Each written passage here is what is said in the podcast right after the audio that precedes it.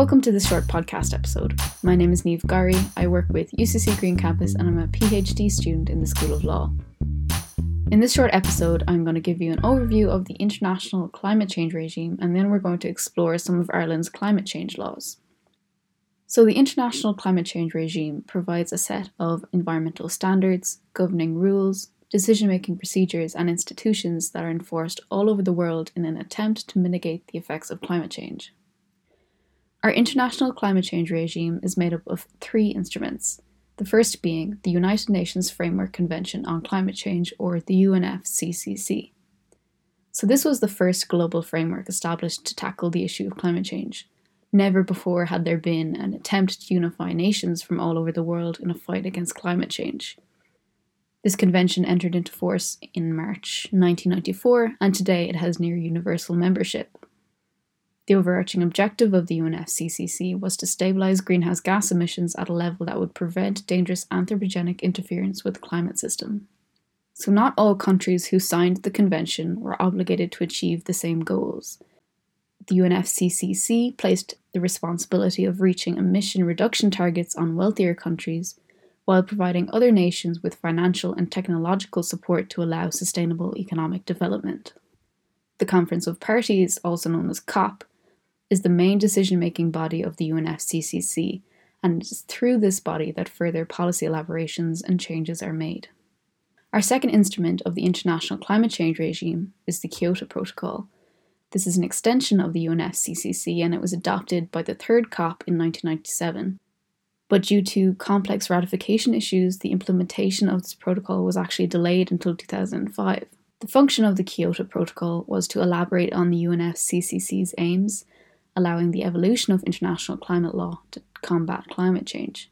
The protocol imposed binding emission limitations and targets on all global north countries, which were to be achieved in a given time frame. There have been many criticisms of the Kyoto Protocol in relation to its inadequate greenhouse gas emissions targets, its failure to include binding targets for our world's largest emitters, and the lack of significant consequences for states who fail to meet their obligations. So a decision was made to move away from the Kyoto Protocol structure in favour of a more flexible collective approach, and this led to the development of the 2015 Paris Agreement. The Paris Agreement includes the highly specific target of holding the increase in the global average temperature to well below 2 degrees Celsius above pre industrial levels, and pursuing efforts to limit the temperature increase to 1.5 degrees above pre industrial levels. Paris Agreement acknowledges that the obligations of individual countries will evolve alongside their circumstance and economy. Now, each state is required to create and implement nationally determined contributions, NDCs, which act as a national climate action plan unique to each country. NDCs contain national goals for greenhouse gas emission reductions, and countries must achieve their national targets if we want to keep global temperatures below a 1.5 degree global increase.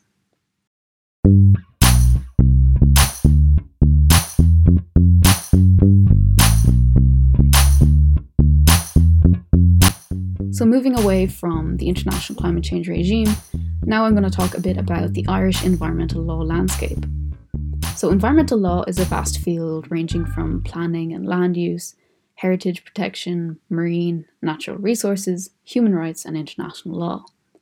This part of our podcast episode is going to focus on Irish legislation, as it's important to understand what obligations the Irish government is bound to honour and achieve, where we're currently succeeding, and where we're falling short. So, Ireland has a substantial range of environmental legislation. As a member of the European Union, Ireland is obligated to implement and enforce a range of EU legislation and policy.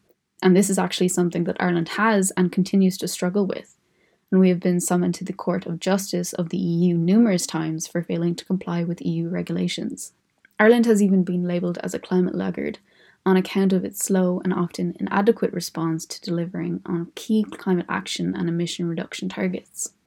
In response to the climate crisis, the Irish government implemented its first climate change related act in 2015, the Climate Action and Low Carbon Development Act. This act was implemented for the purpose of pursuing the transition to a low carbon, climate resilient, and environmentally sustainable economy and to establish the Climate Change Advisory Council. The Act establishes a national low carbon transition and mitigation plan, a national climate change adaptation framework, and sectoral adaptation plans made by each minister of the government. So, the main provisions of the 2015 Act include some of the following. The Minister for the Environment must make a national mitigation plan and national adaptation framework and submit to the government for approval no less than once every five years.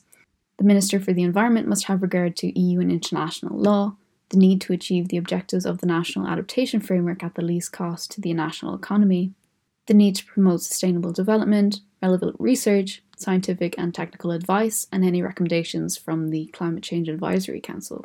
The Minister for the Environment must also present an annual sectoral mitigation transition statement to each House of the Oireachtas, which provides an overview of mitigation adaptation policy, a record of greenhouse gas emissions, projected emissions, and a report of Ireland's compliance with EU and international law. So I just mentioned the Climate Change Advisory Council, the Climate Change Advisory Council is an independent body that provides science based advice to the Irish government and policymakers in relation to how Ireland can transition to a low carbon economy and become climate resilient and environmentally sustainable by 2050. This advisory council must publish annual reviews and reports in line with the 2015 Act, which evaluate the progress made on a national level towards reducing greenhouse gas emissions in the previous year and compliance with EU and international legislation. So, following on from our 2015 Act, in July 2021, the government enacted an amendment to the 2015 Act. So, a legal amendment is a formal or official change made to a law or rule.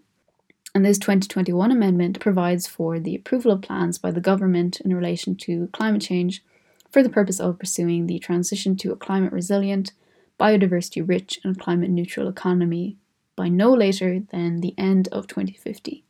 So, this amendment means that Ireland is legally bound to reach net zero emissions no later than 2050 and achieve a 51% reduction in emissions by 2030. This act also provides that local authorities shall prepare and make a climate action plan, and this plan must include mitigation and adaptation measures that are being adopted by the local authority.